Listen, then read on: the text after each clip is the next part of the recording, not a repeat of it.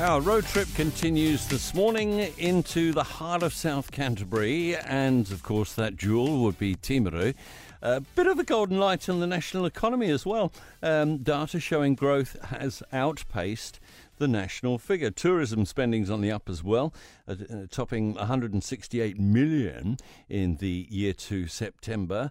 Uh, that was up from 159 the year before. So, what is the lure? Apart from the mayor himself, uh, Nigel Bowen, who joins us this morning. Good morning. Good morning. How's it going? All right. Yeah, really good. Thanks, Tim. Your region um, is actually going quite well at the moment, whilst others are wibbly wobbly a, a little bit. What do you put that down to?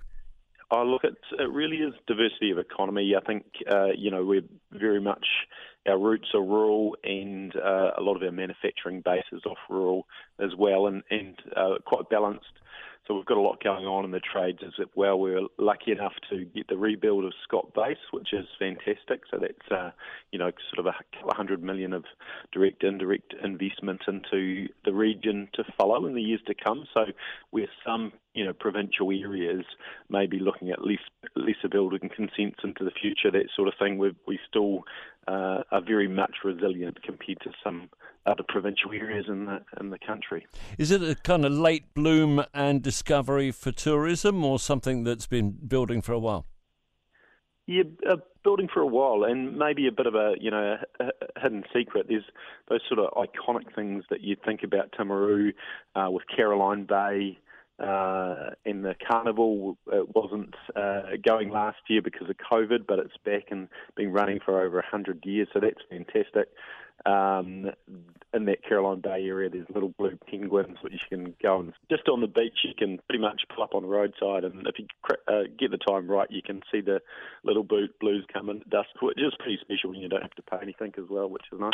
it, it is amazing, and and there's a couple of spots where DOC have um, set up bleachers and what have you as well, and do a little talk whilst you watch them coming into their burrows and what have you. It it it seems to be a growing thing, uh, tourism in regional New Zealand.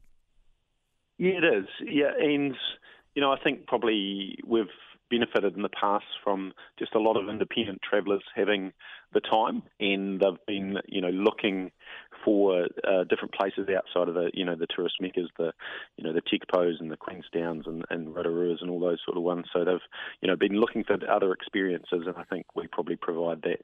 Um, you know, out to some of our townships out at uh, Pleasant Point, we've got a, still got a steam train running, which is pretty unique. Uh, uh, out at Geraldine, there's beautiful walks and some of those iconic um, New Zealand brands like uh, Barker's. Uh, I think a lot of us would have had over breakfast, or, you know, or whether it's on our toast or uh, you know a, a, drink in the morning and, and, those sort of things. So there's you know lots of unique things to do that if you just uh, jump online and have a wee look, you'll you'll search them out and find something cool to do. Local hero. Uh, choice between uh, Richard Pearse and Phar Lap, which would you go for? Yeah, Richard Pearse is uh, probably my one. I think it sums up our district uh, in a, a, bit of a nutshell. Very much in the past, we've got a history of innovation, and I think that's uh, probably uh, is a nice tag for me. Would he be robbed by the Wright brothers? Do you think? Well, oh, don't go there. No, don't go there. I know. Big Brother United States have always tried to rob us, but we'll, get, we'll claim it as long as we can. Mm, Nigel Bowen, who is Mayor of the Timaru District on our summer road trip this morning.